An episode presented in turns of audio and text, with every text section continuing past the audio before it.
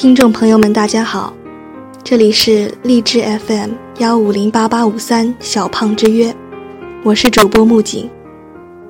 毕淑敏被王蒙称为文学界的白衣天使，既是医者又是作家的身份，让他一次次目睹生命的青春与衰老、健康与病痛，对珍视生命与灵魂有了独特的领悟。他的心灵故事、情感散文也更显元真的质朴与震撼。这是毕淑敏写作二十余载出版的第一本心灵旅行书，以行走的方式将生命之旅中拂掠过的万千风景绘制成最美的心灵地图，带给读者最温暖的慰藉。欢迎收听小胖之约书籍连载，毕淑敏，远行。与最美的世界相遇。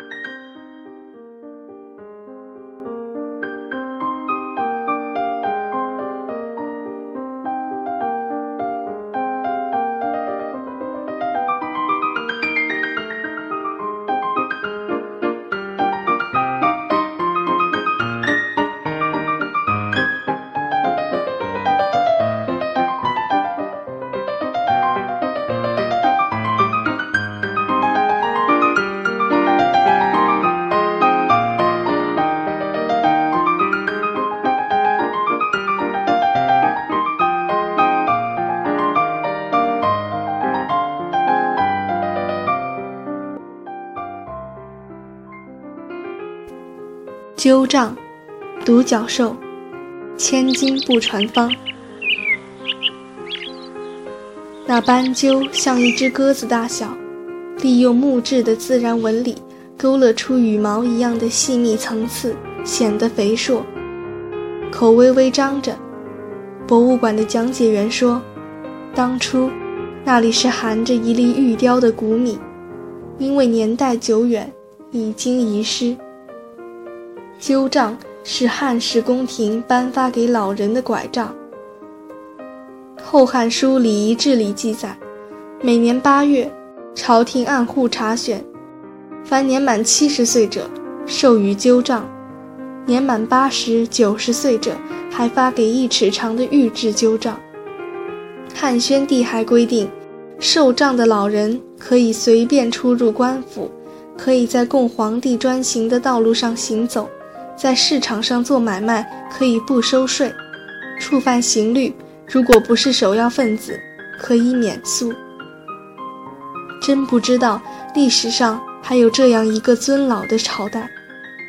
只是为什么要在账上雕一只斑鸠呢？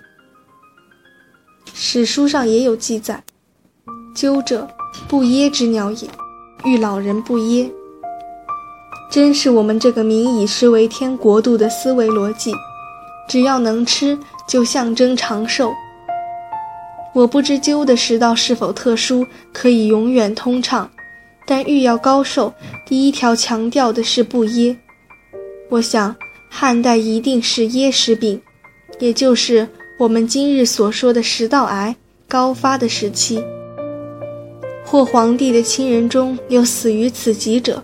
故刻骨铭心的希望天下老人不噎。不管怎么说，斑鸠是用心良苦的吉祥物。受鸠杖的人还有相当于六百担的俸米，类似今日离休的线团级了。在一处小型土洞葬里出土了一根鸠杖，死者是一位老翁，单棺薄葬，只有几件桃木器。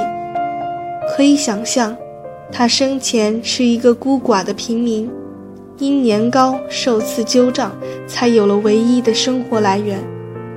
死后，他把它当作勋章带入墓穴。西北多旱，千百年前的木头挖出来不糟不朽，像新劈出的柴火，木纹明晰。木雕独角兽。颇有非洲土著的韵味。一是简洁到近乎模糊，只有一个大概的轮廓；仿佛一团未经细揉的泥巴，却饱含灵动的立体感和勃勃生气。二是独角兽很像犀牛，它全身弩劲儿，腰部弓弹，尾直立似虎，头低拱如豹，大步流星，仿佛正待迎接一场决斗，充满锐不可当的勇气。它既不像牛，也不像熊，是一匹人造的怪兽。但又不像同是人造动物的麒麟和凤凰，富贵而吉祥。它是凝厉而迅猛的。据说这就是我们传说中的年。所谓过年，就是为了躲避它的伤害。但讲解员有另外一番解释：独角兽是公正之神，若有了断不清的案子，就把独角兽请出来。他的毒犄角抵上谁，谁就是罪人。像西方的天平，独角兽是古代法公正的象征。看着像拓荒牛一样奋蹄绝境的独角兽，觉得它任重而道远。这世上有多少扑朔迷离的案件，有多少道貌岸然的罪人，人们自己断不清。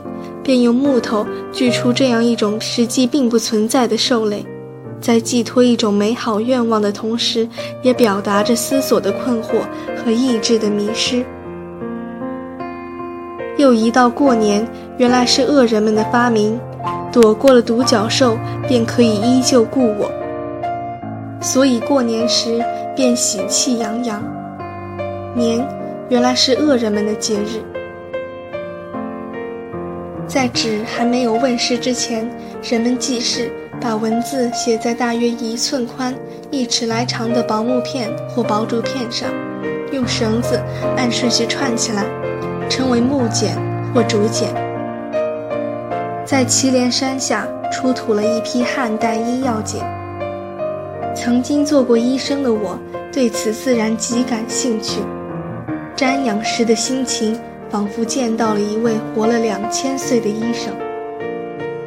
药简是松木剖制，毛笔墨迹灿然，仿佛主人刚刚撒笔人寰。一简大约有几十个字，抄录很工整，于是心中愈生崇敬，好像两千年前的药方也有使人活两千年的效力似的。仔细端详后。深切的失望了，简上不过是些普通的病名、病状、制药方法，还有几十个方剂，平平淡淡，绝无长生不老的秘诀，不禁暗笑自己的天真迂腐。待看到最后，对这位两千年前的古人竟强烈的不满起来。在那些不过是甘草、绿豆配齐的药方之后，写着。诸种药物煎汤，每早空腹服。在之后写着：“此乃千金不传之方。”每一方剂之后，均是千金不传。医药原是救人的，生命是世界上最宝贵的，千金难买。所以，有胆识、有气派的唐朝医学家孙思邈，才将他的医著命名为。千金药方，千金一方，共收进方剂七千余个。孙思邈是汪洋浩渺的大海，而这祁连山脚下的故人不过是一汪浅水。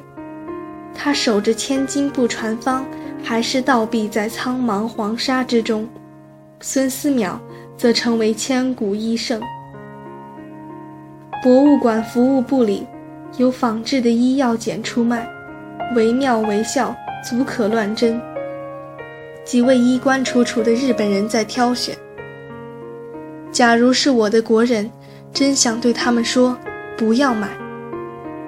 无论是从医学还是从社会学的角度看，这药简都不足取，只单单剩下一个古老。因是仿制品，便连古老也不存在了，一无是处。想到这普通的松木可以赚外汇，终于什么也没有说。